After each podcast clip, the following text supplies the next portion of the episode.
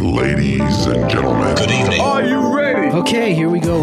You're listening to the Deal Room Podcast. Join us as we bring you the inside scoop on business sales and acquisitions. Get across trends in the area and hear the industry's best recount their real life tips, traps, and experiences. Now, here's your host, Joanna Oakey.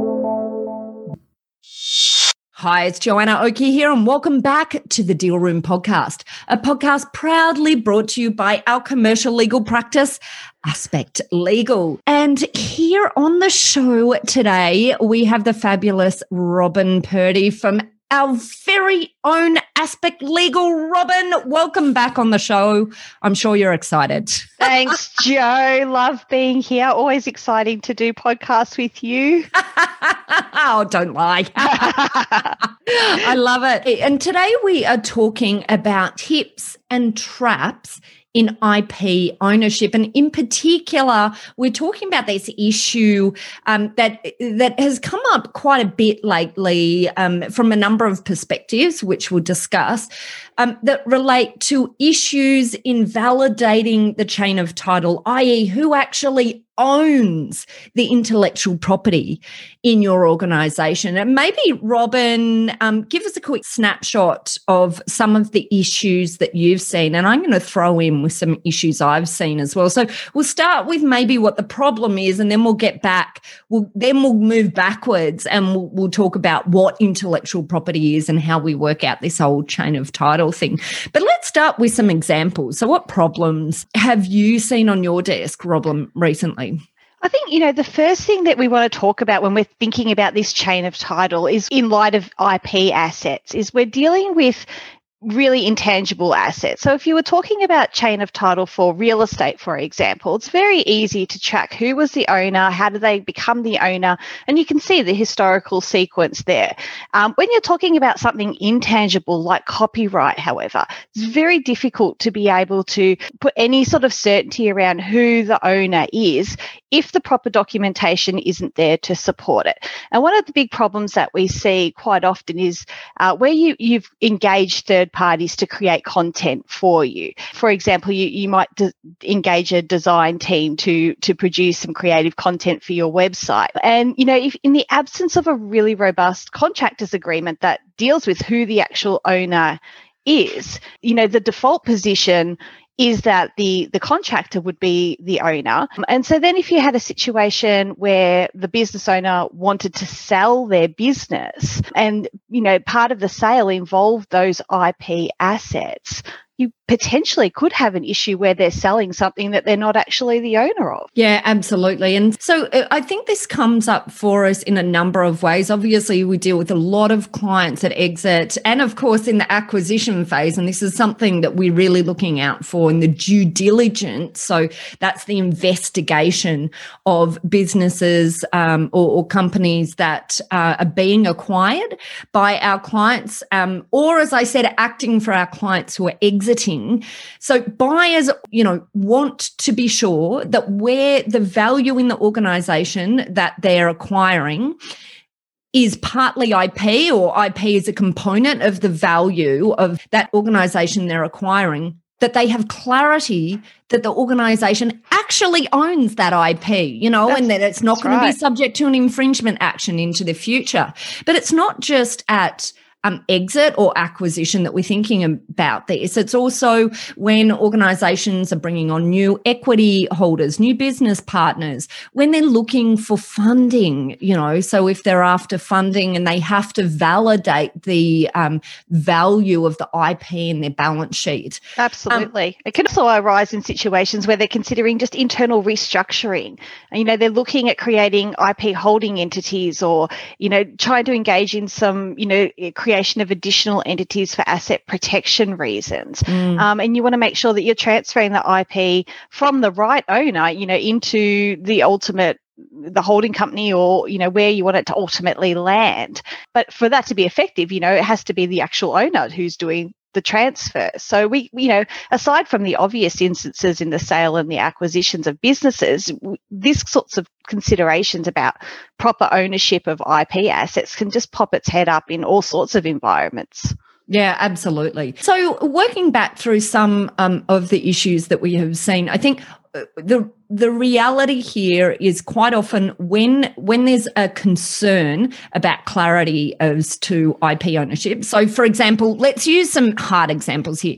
Who actually owns the trademark or the brand name of an organization? Who actually owns the source code that a business's whole website might be built on? Um, and some businesses, you know, the website and the and the development and the code that's part of that website are, are large part of the value of the organization. Um, you know, obviously for tech companies. And where else uh, do, do we see this coming up? Well, we see a rising, you know, in relation to copyright considerations as well, which is, you know, yeah. apart from the source code on the website, but it's the actual content that sits on the website as well. Things like, you know, for photographs, for example, um, you might have a situation where you've engaged a photographer to provide those photographs for you, um, and you put them on your website. So, you know, you sell your website as part of your you know, business sale or or whatever the case may be, and you know, those photographs are sitting there. If we haven't established that you are the actual actual owner of the photographs potentially you know down the track the photographer may have a claim there for intellectual property infringement. Yeah, absolutely. And so it's about going back um, and understanding. I guess what we really need to do is go back to that point of creation of the intellectual property. And the problem is sometimes the creation of that intellectual property can be back a long time. You know, it can be back decades Absolutely. sometimes. And you might have a situation where it was created by somebody, you know, a natural person who's now passed uh, you may have a situation where it was created by an organization that's been dissolved for some reason. And so trying to plug the holes in, you know, the gaps in, of chain of title or the ownership problem is not always going to be an easy thing to achieve, um, which is why we want to be turning our minds to it, you know, as soon as possible when we're talking about IP creation to mm. make sure that, you know, we're, we're starting out in the best way possible. Okay, brilliant. So, look, I, I guess we've traversed what the problems are that um, we've seen on our desks. You, you know, quite often, you, you, know, it's actually a regular basis that we're dealing with these questions, whether it's, you, you know, part of due diligence, investigating the um, value of the assets that are being purchased, whether it's getting a business ready for exit or dealing with their own due diligence responses, whether it's um, preparing a business for growth, um, whether it's preparing a business for funding or just dealing with some uh, internal hostilities within an organization. Say, for example, with its, um, you know, its owners or its contractors or people who have developed the IP. So we've talked about the problems. Maybe let's go back and establish some of the background. So firstly, um, I think I'd like to just traverse what is intellectual property. So, what are we talking about here? And what is chain of title? Because I've just realized that we're using this word, uh, you know, this phrase chain of title, and it may not have the same meaning to our listeners as it does to us. So, let's start with intellectual property. What are the things that we're talking about here? And we gave some examples before, but let's sort oh. of run through it. I mean, typically when you're talking about intellectual property, you're talking about goodwill and your brand. So you think about the things that are making up your brand. It could be trademarks, uh, both registered or unregistered trademarks. You, have got obviously got designs, and in some case, you might have registered patents as well. Um, but we're also talking about, as you sort of referred to, website content, source code. Um, you know, it's really the intangible assets, things that you can't physically touch with your hand that we're thinking of when we're talking about IP or intellectual property assets.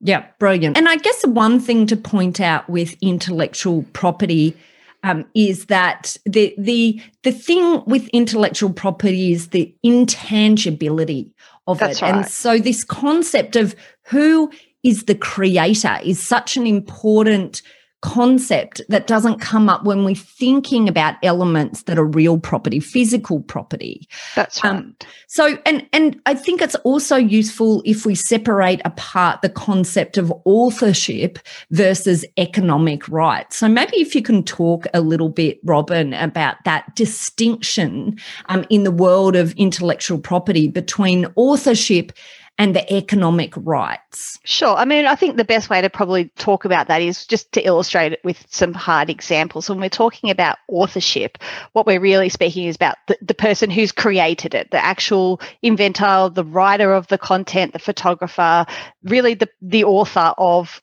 the creative work the IP in question. Um, and then when you're talking about economic rights, it's well, who did that author create the work for? Who's going to take the benefit in terms of using that creation. So typically you're, you're going to a, an ad company and, and they're creating, you know, an advertisement or some marketing content for you. They're the creators or the authors of the work. But you as uh, the business is, is the one that's going to be profiting and gaining the economic benefit um, of that creative content. But here's the rub, isn't it? That um, if you want to be the economic um, uh, you know, hold the economic rights, i.e., you want to hold the copyright moving forward for the rights to make decisions about the use of um, the the work that's being created, and and the ability to use it in a monopoly way, i.e., to stop the creative agency here in this example from going and using components of it with someone else.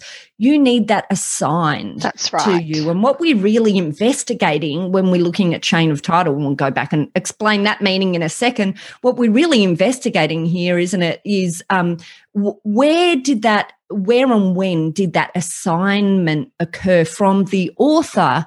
To the person who ultimately holds the the the copyright, the economic rights associated with it.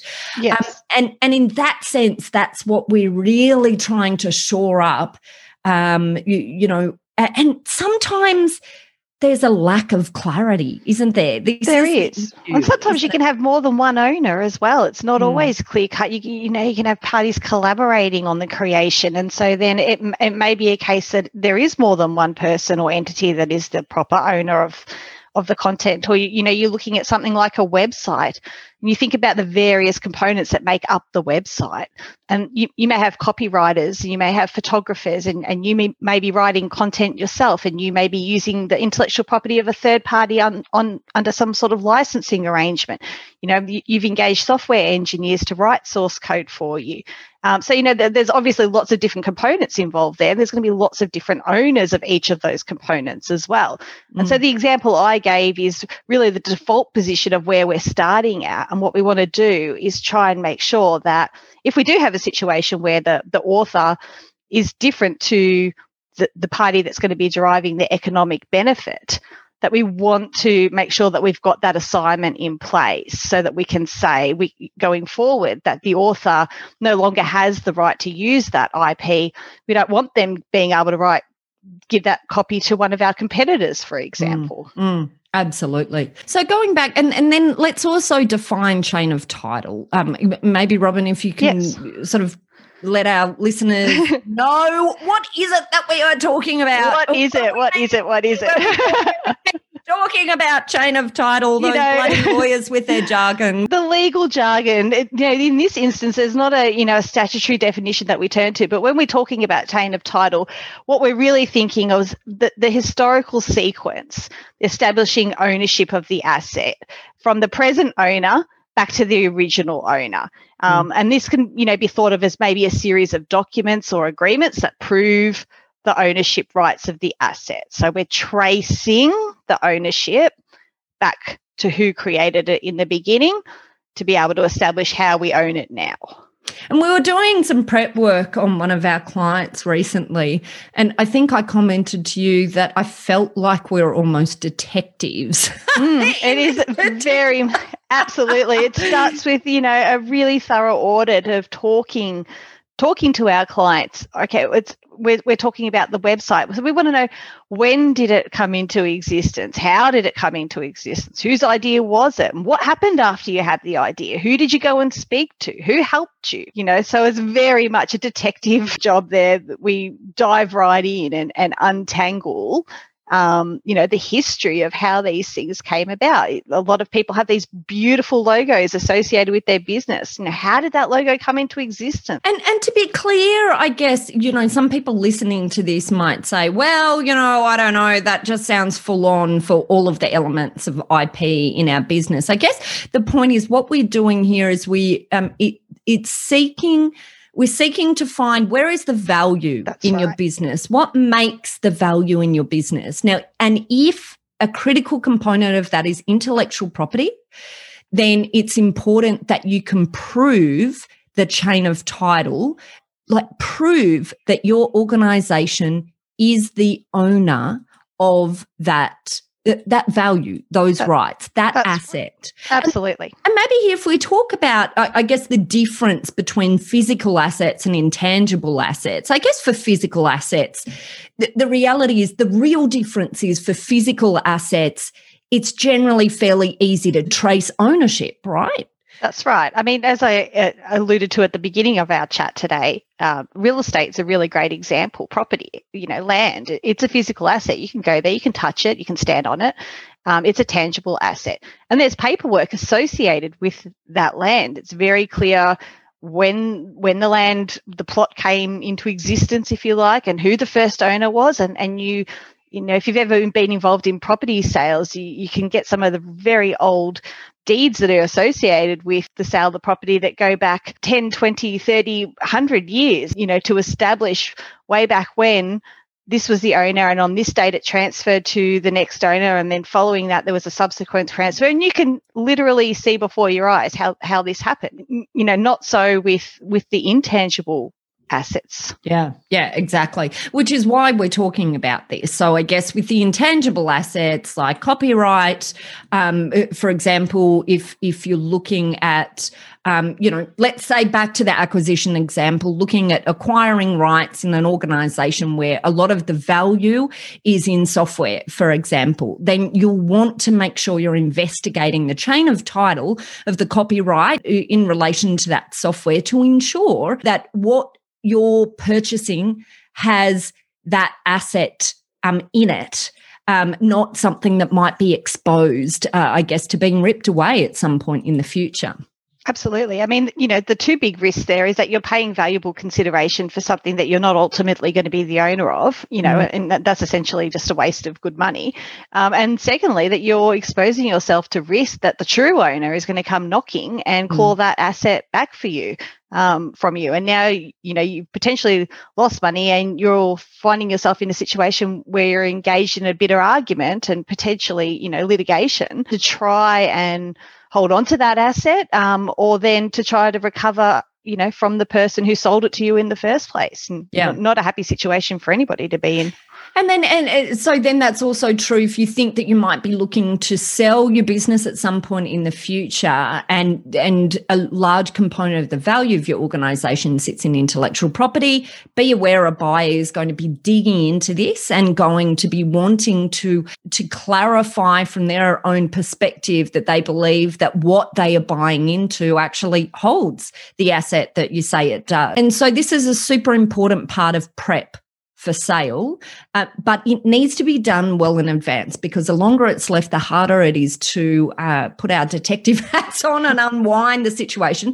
But let's talk about that then, Robyn. In in those instances um, where where um, intellectual property is important, uh, where we know there's a reason why the organisation needs to get clear on um, ensuring that it can uh, validate and establish its chain of title to some third party. Maybe just talk very briefly about the process that we go through. so the first thing that we're going to be doing is really sitting down with you with our clients and diving into well let's do an audit of your assets what is the intellectual property that we're talking about here where's the value in the business um, and you know what is it that we need to examine and then obviously we're going to identify you know working with you what what those assets are the ones that we need to investigate look some of them then there's not much value attributed to them so we don't want to necessarily devote our time to to digging into those ones but you know, oh, oh, there is going to be valuable assets for you. So then we're going to talk to you about, you know, how those assets came into creation. Let's talk about the history of them, who you engaged to help you create them. Was it employees? Uh, was it contractors? And we're going to want to hopefully start gathering physical evidence. So emails that you might have had to to contractors, um, contractor agreements. Uh, if you've got employees that are creating content, um, you know, we take a squeeze at your employment agreement. The default position being that employees who have created content in the course of their employment the owner is deemed to be the employer. Um, but a quick squiz at the employment agreement to make sure it doesn't say anything different um, would be part of that process. And then from there, once we've really dug right into where did the assets come from, who created them, who had a hand in them, then we start looking at what's in place already to to prove that ownership and to um to, to trace that chain and then you know we're identifying any gaps that might be there. If we do find gaps, hopefully we don't, but if we do, that's when we start looking at how we plug those holes. Is it retrospective assignment agreements, things of that nature?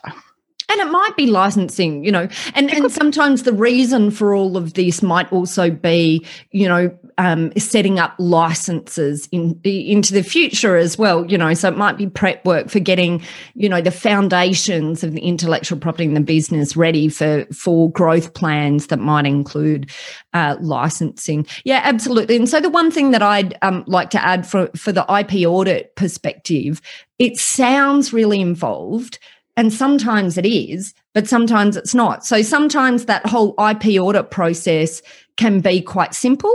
Sometimes the IP audit process can be complicated if there's a complicated history. But I promise you, if it's complicated now, it will be 10 times more complicated um, if this is picked up at the time that you're looking at bringing on board investors, um, looking at exiting the business, you're looking at doing something else that's critical with the business and you haven't got it in place. Because the earlier you get to this stuff and get it cleaned up, the easier it is. You know, Absolutely. the longer it's left, the harder it is to find records, the harder it is to monitor all of this. And let's be frank, a very large component of organizations that we deal with that haven't had the proper legal advice in the beginning will have issues won't have the right templates in place, won't have the right assignment clauses in place. And it's just once this is all set up, then it's just, it's something that you've got the right agreements to use going forward. And it, it's about keeping it clean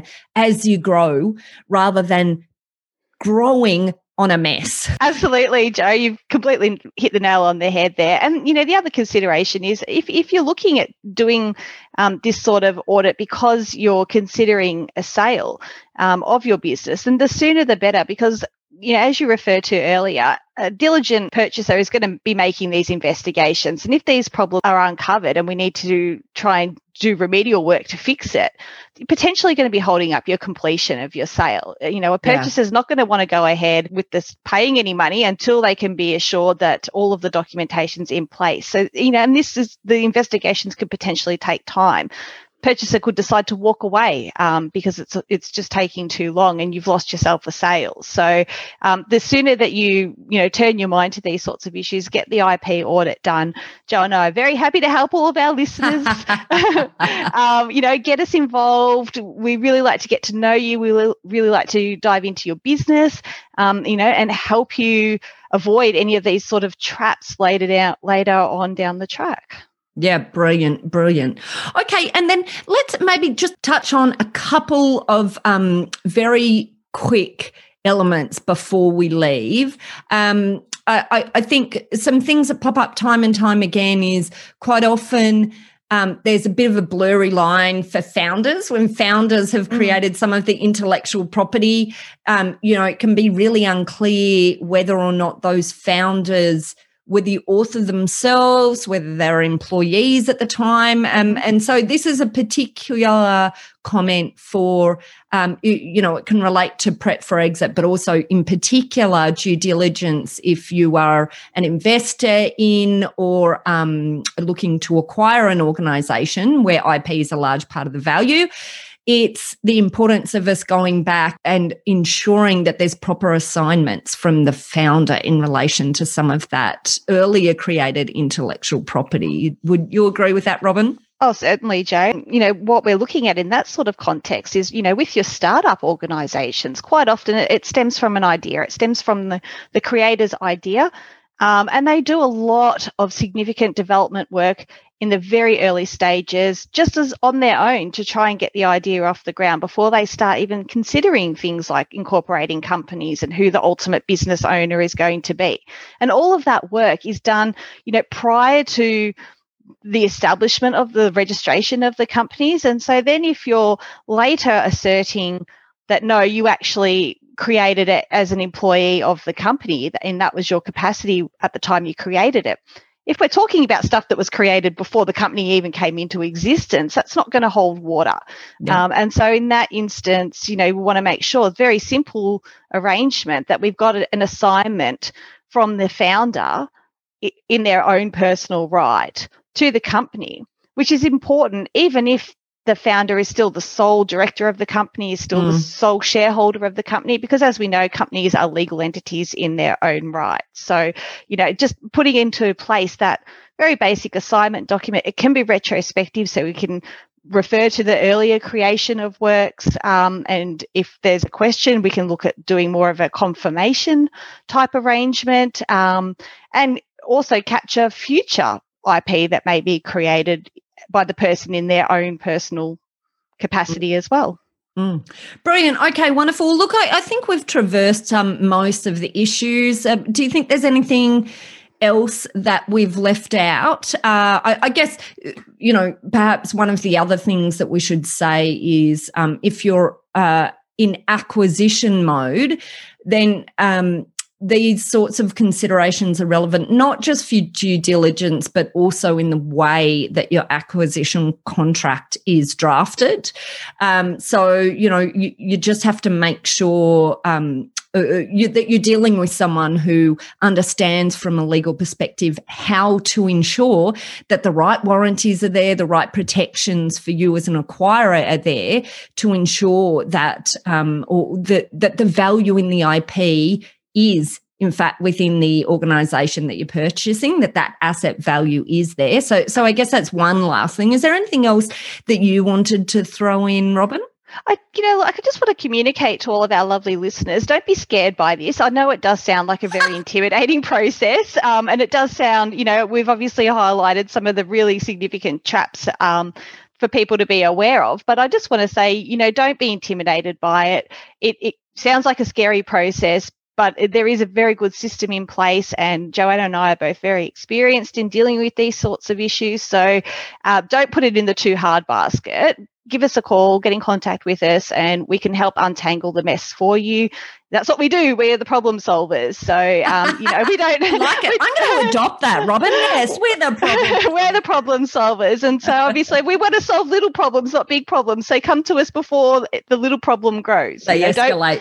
Don't, don't right. put it in the too hard basket. Yeah, yeah. And I guess just leaving the conversation rounded out, there are a number of critical points for thinking about um, this. Uh, so, if you're looking to prep for exit at some point in the future, if the value in your organization um, has, if IP has a large component or holds a large component of value um, within your business, um, or if you are um, acquiring uh, a business where IP, you know, has a, a substantial component of the value, these are the times when you really need to be thinking um, about this IP ownership and uh, uh, confirming the chain of title. And as we said, um, the process is um, is an IP audit, and then and then you know fixing the issues that are there if if it's prep for exit or if it's done by the current business owner um, or dealing with the sale contract if it's um, in acquisition mode absolutely That's it. Well, Robyn, um, we will make sure we link through to you in our show notes. Um, and you, the listener, if you want to head over to our website, you'll see a link in the show notes for that. And at our website, you'll be able to get a transcript if you're the kind of person that just loves to go through this stuff in fine detail. Oh, that's me, Jo.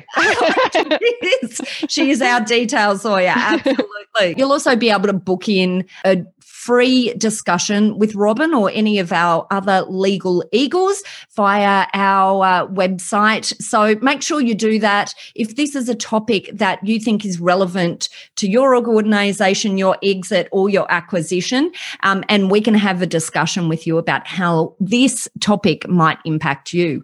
Well, that's it, Robyn. I just want to say a massive thank you today for coming on to the podcast. Very welcome, Joanna. Always a pleasure. I love it, love it, love it. And thank you to you, the listener, for listening in. You have been listening to the Deal Room podcast, proudly brought to you by our commercial legal practice, Aspect Legal. See you next time.